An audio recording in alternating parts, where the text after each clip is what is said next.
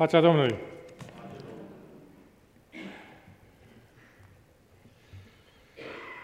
Strigați de bucurie către Domnul toți locuitorii pământului. Slujiți Domnului cu bucurie, veniți cu veselie înaintea Lui. Să știți că Domnul este Dumnezeu. El ne-a făcut, ai Lui suntem. Noi suntem poporul Lui și turma pășunii Lui. Intrați cu laude cu porțile Lui, intrați cu cântări în curțile Lui, lăudați și binecuvântați în numele, căci Domnul este bun, bunătatea Lui ține în veci și credincioșia Lui din neam în neam. Amin. Amin. Alege să spui nu. Este tipul meditației din dimineața aceasta. În uh, limbaj creștin, Dumnezeu a lăsat să fie și nu. Ce spune Matei, capitolul 5, versetul 37? Felul vostru de vorbire să fie da, da, nu, nu. Ce trece peste aceste cuvinte vine de la cel rău. Cel ce spune da, și nu mai acum, ci mereu, devine un nimeni. Un nimeni. Cuvântul da este un cuvânt mic, dar poate crea necazuri. Faptul de a spune da duce la pierderea identității personale atunci când spui întotdeauna da. Pe când nu definește personalitatea. Să presupunem că într-o dimineață te hotărâți să spui da la toate cererile care îți vor fi adresate în acea zi.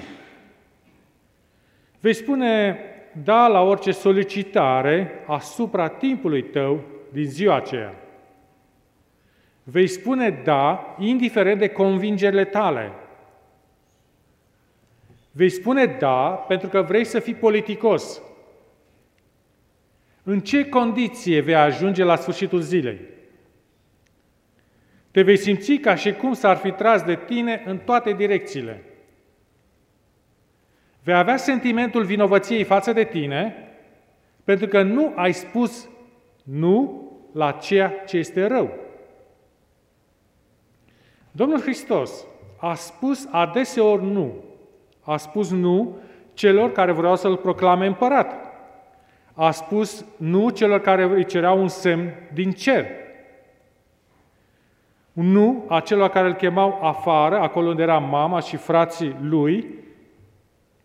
Un nu a celor care îi cereau să mai rămână în ținutul lor, dar el vrea să vestească Evanghelia Împărăției și în alte ținuturi, el a spus nu, chiar dacă avea să fie rău interpretat și neînțeles chiar și de ucenicii lui.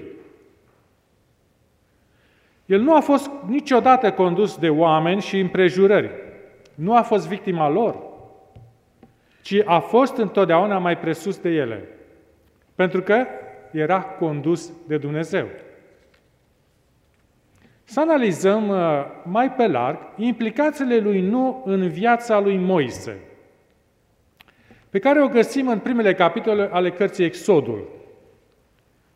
Providența și o mamă disperată l-au pus într-un coșuleț pe Nil. Fica lui Faraon l-a găsit, l-a adoptat, dar a lăsat-o pe mama adevărată a copilului să-l crească. Timp de aproape 12 ani, Iochebed l-a învățat pe Moise să asculte și să se încreadă în Dumnezeul cerului. Apoi, băiatul a fost luat din căminul acela modest și dus la palatul regal, ca să devină, în mod oficial, fiul prințesei. Faraon a decis să-l adopte ca nepot. A hotărât să-l facă succesorul său la tron. Și l-a văzut că băiatul a fost educat corespunzător pentru poziția sa înaltă. Moise a primit cea mai bună educație civilă și militară pe care o putea oferi curtea lui Faraon. Cu fiecare pas se apropia de gloria tronului Egiptului. Egiptul era pe atunci centrul civilizației lumii. Toată bogăția, influența și puterea Egiptului îi se întindeau lui Moise la picioare. Putea să le aibă, doar dacă ar fi fost credincios lui Aton și Osiris în locul Dumnezeului cerurilor. Palatul lui Faraon putea să devină căminul său. Moise a luat una dintre cele mai dificile decizii din istorie. Ea este consemnată în Evrei, capitolul 11, versetul 24 la 25. Prin credință Moise, când s-a făcut mare, nu a vrut să fie numit fiul fiicei lui Faraon, ci a vrut mai bine să sufere împreună cu poporul lui Dumnezeu, decât să se bucure de plăcerile de o clipă ale păcatului. Moise s-a identificat cu evrei aflați în robie. Cauza lor a devenit cauza sa. Și astfel Dumnezeu l-a folosit să-și conducă națiunea la libertate și spre țara făgăduită. El privea dincolo de palate, dincolo de carele aurite și mobile de fildeș. A ales să spună nu la toate acestea. A ales să devină fiul puternicului rege, Dumnezeul cerului și să-l slujească. Mulți ani după aceea, Moise a murit singur pe vârful muntelui Nebo. A privit de departe țara făgăduită, în care nu avea să intre niciodată. A făcut un schimb cinstit, o viață de luptă cu copiii răzvrătiți ai lui Israel, în schimbul bogățiilor și puterii tronului Egiptului? Să citim în Iuda, capitolul 9. Arhanghelul Mihail, când se împotrivea diavolului și se certa cu el pentru trupul lui Moise, n-a îndrăznit să rostească împotriva lui o judecată de ocară, ci doar a zis, Domnul să te mustre. După, învierea lui Moise, după moartea lui Moise, Domnul Iisus însuși s-a luptat cu satana cu privire la învierea lui. Bineînțeles că satana dorea ca Moise să fie zăvorât în mormânt, dar Dumnezeu a ridicat corpul lui Moise din mormânt ca tip al celor învi- ce vor fi înviați la cea de-a doua venire. Moise a fost înviat din moarte în mod literal, exact așa cum se va întâmpla când va reveni Isus. Să facem un salt în timp peste secole. Să mergem pe vârful altui munte, în Iudeea, unde Isus este schimbat la față în prezența a trei dintre ucenicii săi. Hainele i-au devenit strălucitori de albe, iar fața sa strălucea ca soarele. Atunci au apărut două persoane lângă el, Moise și Ilie. Moise înviat din mormânt și Ilie fiind luat la cer, fără să fi gustat moartea. Și ei vorbeau cu prietenul lor, Iisus, încurajându-l. Această scurtă scenă ne arată destinul strălucit al lui Moise. Aparent, Tatăl Ceresc n-a mai avut răbdare și l-a luat pe Moise la cer înainte de vreme, înainte de ceasul când toți drepții vor fi ridicați la cer. Ce soartă îl aștepta pe Moise la sfârșitul acelei lungi și dificile călătorii? El a primit o țară a făgăduinței mult mai bună. Era față în față cu Domnul Isus în casa tatălui său. Moise a făcut un schimb bun, nu credeți? Cine n-ar prefera să se plimbe în casa Tatălui Ceresc decât într-un palat pământesc? Oricât de strălucitor ar fi palatul de aici, el ascunde intrigă și răutate. Moise a văzut prin credință că toată agitația din această lume este nimic în comparație cu vastitatea bogățiilor lui Dumnezeu în veșnicie. Și el a primit toate acestea pentru că a fost în stare să spună nu. În calitate de creștini, trebuie să învățăm să spunem nu la o serie de lucruri. Aceasta nu înseamnă că devenim negativiști sau dezagreabili. Din contră, fiecare nu trebuie să fie reversul lui da spus din inima lui Dumnezeu. Fiecare nu îmi conservă timpul pentru a realiza ceea ce merită a fi da. Este bine cunoscut sfatul profesorului dat studenților săi să nu citiți niciodată cărți bune, cărțile bune. Studenții au rămas consternați și profesorul continuă, pentru că nu va ajunge timpul în viață să le citiți pe cele foarte bune. Trebuie să refuzăm multe lucruri care în aparență sunt bune. Ce era rău pentru Moise să fie moștenitorul, cel mai ilustru uh, tron al vremii? În calitate de împărat, ar fi avut posibilitatea să facă atât de multe lucruri bune pentru poporul său. Puteai foarte bine să gândești și în acest mod, mai ales atunci când nu știi cum, vor, cum vor evolua lucrurile. A spune nu acelor lucruri care nu sunt nici greșite, nici corecte prin ele însele, înseamnă a avea discernământ de sus. Și acest discernământ se obține prin rugăciune. Sfatul inspirat este nu fi un nimeni care este de acord cu toată lumea pentru că este cel mai ușor de făcut. Fii tu însuți, definește-te. A spune nu înseamnă a da dovadă de înțelepciune. S-a făcut un experiment interesant la universitate. S-au căutat 500 de voluntari pentru a participa la un studiu cu privire la efectele pedepsei în procesul învățării. Când un voluntar venea la laborator pentru angajare, sosea un al doilea, pozând în calitate de voluntar. De fapt, al doilea era un uh, actor angajat ca să participe la acest experiment. Primul era profesorul, cel de-al doilea elevul. Elevul era cuplat la un fel de electrod. Profesorul trebuia să administreze un șoc electric elevului atunci când greșea și să mărească voltajul la fiecare nouă greșeală. Actorul, care poza în elev, nu primea în realitate șocul electric. Dar când voltajul se mărea, el trebuia să se poarte ca și cum ar fi fost serios afectat. Începea să țipe, să strige, să, să oprească experimentul, când în cele din urmă să scoată un geamăt agonizant. S-ar putea să credeți că niciun om în deplinătatea facultăților mentale n-ar fi trebuit să administreze celuilalt nici măcar primul șoc. Dar adevărul teribil este că două treimi din participanți au fost în stare să meargă până la ultimul șoc. Foarte puțini au protestat să, spunând că nu mai continuă experimentul. Ceilalți au mers înainte pentru că voiau să fie politicoși cu oamenii în halat alb care i-au convocat la acel experiment. Voiau să facă o treabă bună și să ducă experimentul până la sfârșit.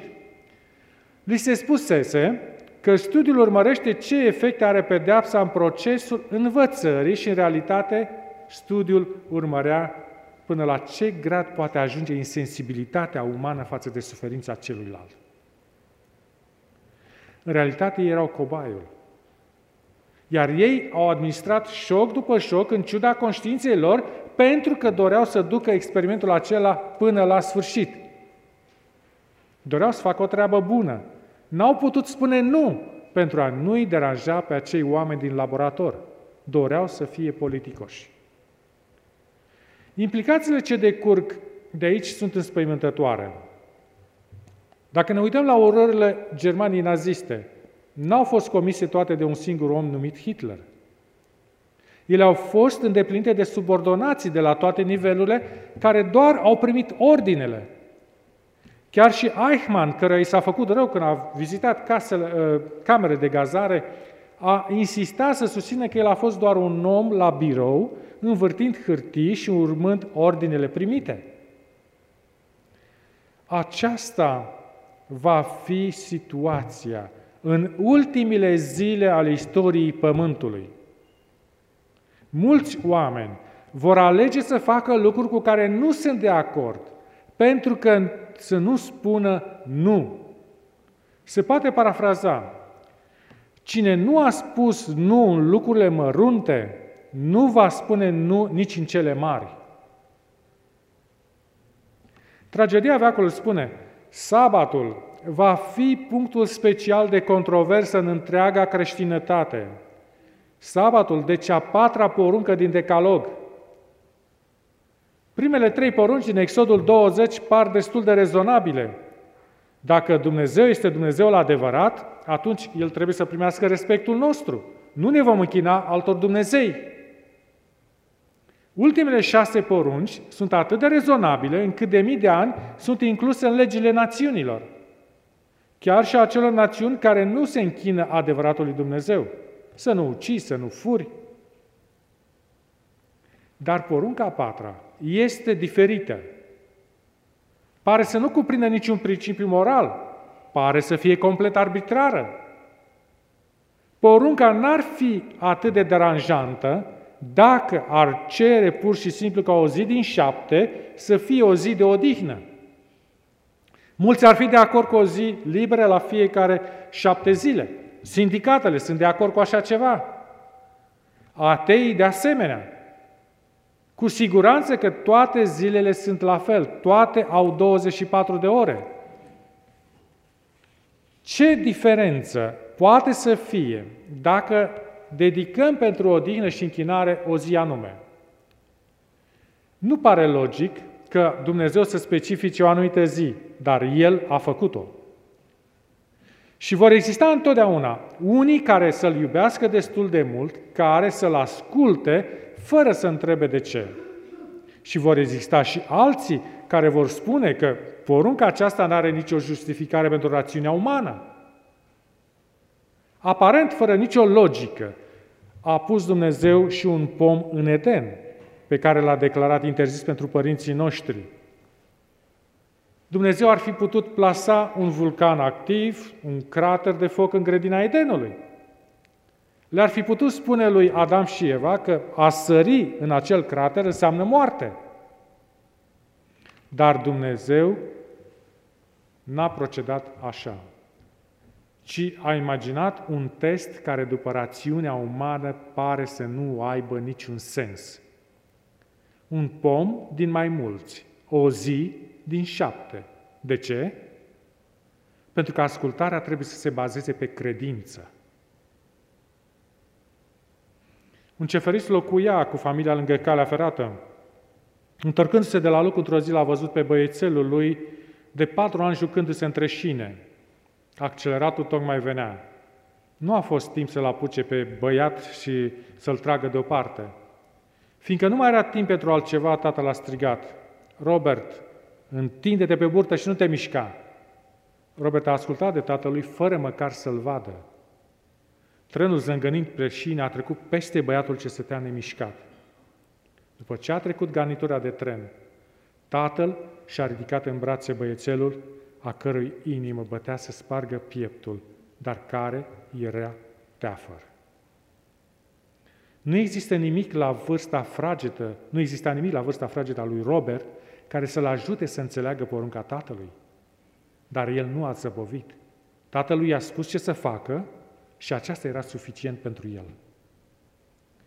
La fel, în experiența lui Adam și a Evei, nu exista nimic care să-i ajute să înțeleagă porunca ciudată a lui Dumnezeu. De ce ar fi fost fructul acelui pom, de altfel la fel de frumos ca toți ceilalți, mortal pentru ei? Ei n-au înțeles că actul aparent lipsit de importanță de a mânca fructul descoperea eșecul ascultării lor. Dumnezeu are astăzi aceeași problemă pe care a avut-o în grădina Edenului. El folosește porunca a patra în aceste zile ale sfârșitului ca o probă a loialității oricui mărturisește că îl urmează. Nu contează cât de banal ar părea porunca.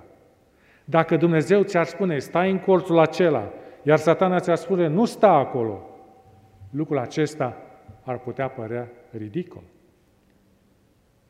Dar nu este, căci în funcție de ce poruncă asculți, vei fi un urmaș al unuia sau al celuilalt. Porunca sabatului este unică printre cele zece.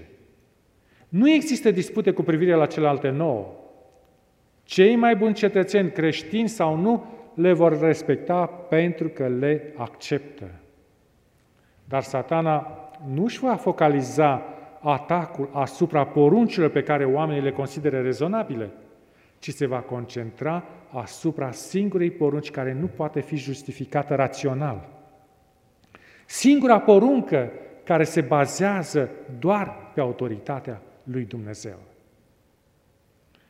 Dar poate cineva, indiferent cât de des merge la biserică, să-L asculte pe Dumnezeu dacă El ascultă doar atunci când înțelege acel lucru? Identitatea zilei de odihnă va părea multora un lucru banal. Cu siguranță vor zice ei, există lucruri mult mai importante. Ne convine sau nu, dar noi nu ne putem alege singur probele. Soldatul nu poate alege câmpul de luptă și nici pompierul locul unde să stingă incendiul. Controversa nu este în realitate cu privire la o zi sau alta, ci cu privire la autoritate. De a cui autoritate vom asculta? Desigur că adventiști ne putem simți în uh, siguranță. Noi știm că sabatul este ziua lui Dumnezeu și suntem deciși să respectăm.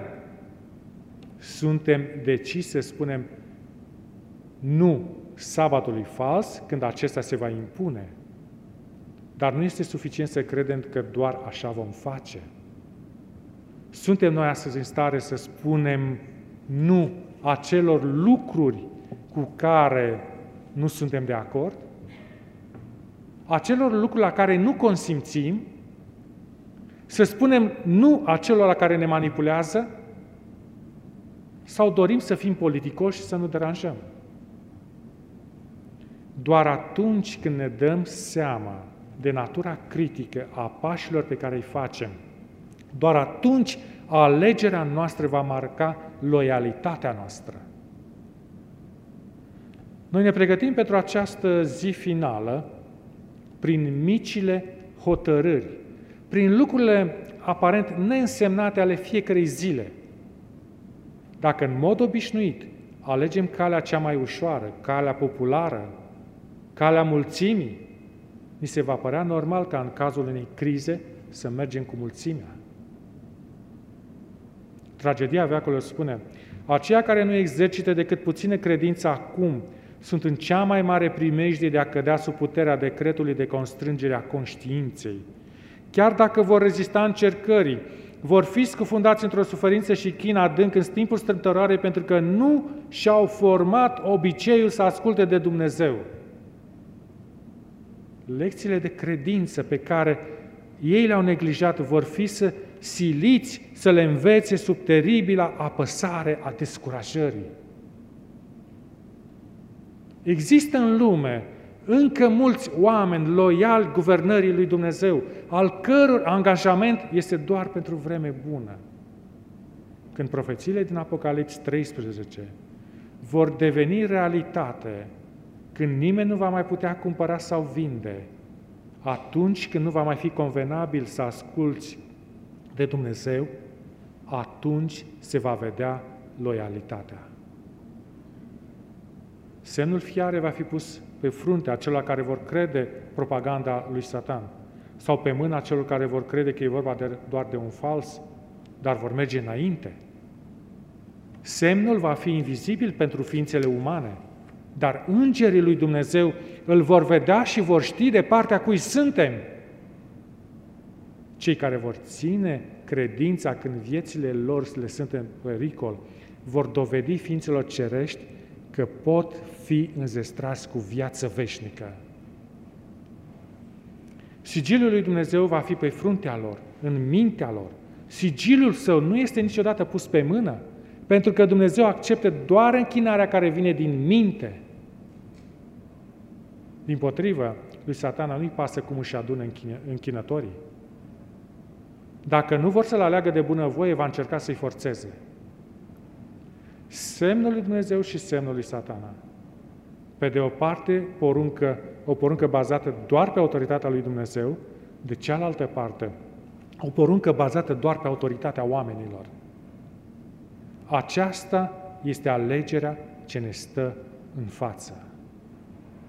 Un lucru este sigur, ne îndreptăm cu repeziciune spre zilele unei alegeri finale. Este mai mult decât problema unei zile, este problema unui caracter care s-a format în a rămâne loial lui Dumnezeu. Vorbind despre ultimele zile, Mântuitorul spunea în Luca, capitolul 21, versetele 10 la 12. Un neam se va scula împotriva altui neam și o împărăție împotriva altei împărății. Pe alocurea vor fi cu tremure de pământ, foamete și ciumi, și vor fi arătări înspăimântătoare și semne mari în cer.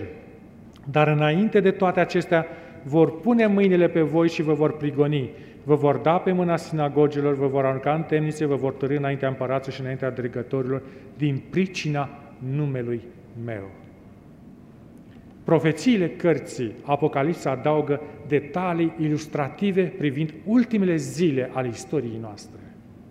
Ele prezic că o uriașă confederație a răului va pretinde o închinare complet falsă. În Apocalips 13 cu versetul 15. Este departe acea zi? Sunt voci care spun că un stat bun ar trebui să aibă legi religioase în miezul legilor sale. Sămânța intoleranței este gata să rodească. Vom avea surprize când vom vedea cine este puternic și cine este slab. Unii pe care i-am considerat foarte puternici se vor dovedi extrem de slabi, iar alții pe care i-am crezut slabi vor dovedi un curaj de necrezut și vor fi sigilați pentru totdeauna ca prieteni al lui Dumnezeu. Ce se va întâmpla cu tine? Ce se va întâmpla cu mine? Adânc în inima ta, ți-ai clarificat că loialitatea față de Dumnezeu este ceea ce contează cu adevărat? În adâncul inimii tale ai luat hotărârea să-ți menții credincioșia față de Hristos, indiferent de ce ar face ceilalți? Dumnezeu te cheamă să-i fii credincios. Pentru că orice ți-ar cere să faci, îți va da și puterea necesară. Când biserica și statul se vor uni, când creștinătatea îi va forța pe oameni să facă compromisuri, când minoritatea credincioasă nu va mai putea cumpăra sau vinde, ascultă vocea liniștită a lui Hristos care îți va spune, nu ceda, eu sunt cu tine. Trebuie să punem acum la încercare făgăduințele sale. Trebuie mai degrabă să ne lipsim de satisfacție egoistă decât să neglijăm comuniunea cu Dumnezeu. Cea mai adâncă sărăcie, spune Ellen White, cea mai mare lepădare de sine sunt mai bune decât bogății, onoare, confort și mulți prieteni, dar fără aprobarea lui Dumnezeu.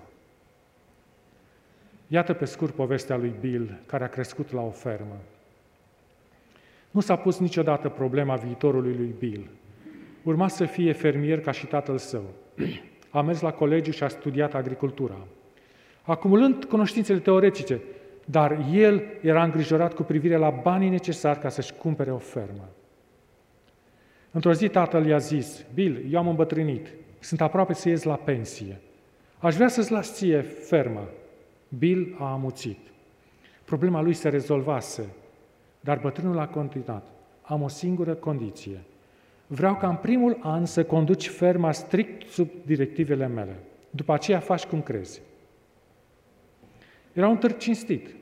Tatălui era un fermier bun. Știa ce trebuie făcut și încă ceva. După un an, ferma urma să fie a lui. Cei doi și-au petrecut următoarele zile mergând de la o tarla la alta. Bill și-a luat o agendă și nota tot ce tatăl său dorea să cultive pe fiecare tarla. Apoi părinții săi au plecat în concediu. Bill era curios. Părea interesant să vadă prin ce se deosebeau dispozițiile tatălui său de cele învățate la colegiu. Și-a luat aparatul de testat solul și a pornit prin fermă. Mergând de pe o tarla pe alta, era impresionat de priceperea tatălui.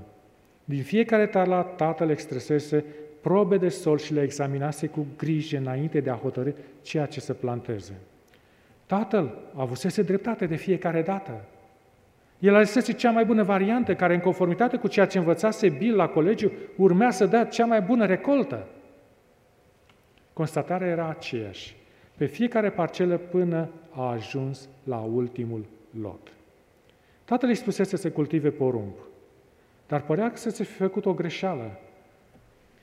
Solul era sărac și nisipos, rădăcinile superficiale ale porumbului n-ar fi fost mult cel mai ușor de vânt. Și dacă, chiar dacă porumbul n-ar fi fost mult, recolta ar fi fost săracă. Tatăl putea face o mare greșeală. Analizele făcute de Bill arătau că solul ar fi fost mult mai bun pentru arahide. Tata cred că ar dori să aibă o recoltă foarte bogată, iar place să vadă că banii dați pe educația fiului său au meritat. Așa gândea Bill, prin urmare a cultivat arahide. La vremea secerișului, tatăl s-a întors și a remarcat că ferma arăta foarte bine. Dar unde este porumbul? A vrut să știe tatăl. Țin minte că ți-am spus să semeni porumb. Da, tată, era vorba chiar de parcela aceasta, dar uh, eu am testat solul tuturor parcelelor. Ai avut dreptate, cu excepția acesteia. M-am gândit că poate ai făcut o greșeală. Am fost sigur că ai dorit mai degrabă o recoltă bogată de arahide decât niște amărât de porumb. Tatăl i-a spus cu tristețe, Bill, tu nu mi-ai urmat instrucțiune în privința niciuneia dintre parcele. De fiecare dată n-ai făcut decât să-ți urmezi propria ta judecată. S-a întâmplat ca tu să fii de acord cu mine în toate, cu excepția uneia. Dar atunci ai făcut ce ai crezut tu că este mai bine, în loc să faci ce am spus eu. Îmi pare rău, dar va trebui să-ți cauți în altă parte o fermă care să fie a ta. Poate reacția tatălui ni se pare dură, dar povestea este o bună ilustrare a cât de important este să ascultăm de toate poruncile lui Dumnezeu.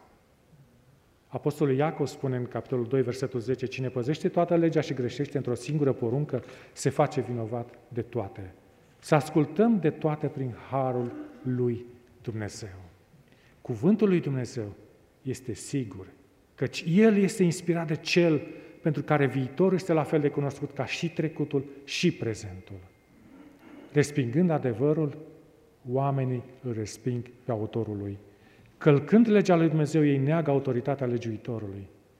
Să alegem, să spunem nu acelora care declară că legea lui Dumnezeu nu mai este obligatorie.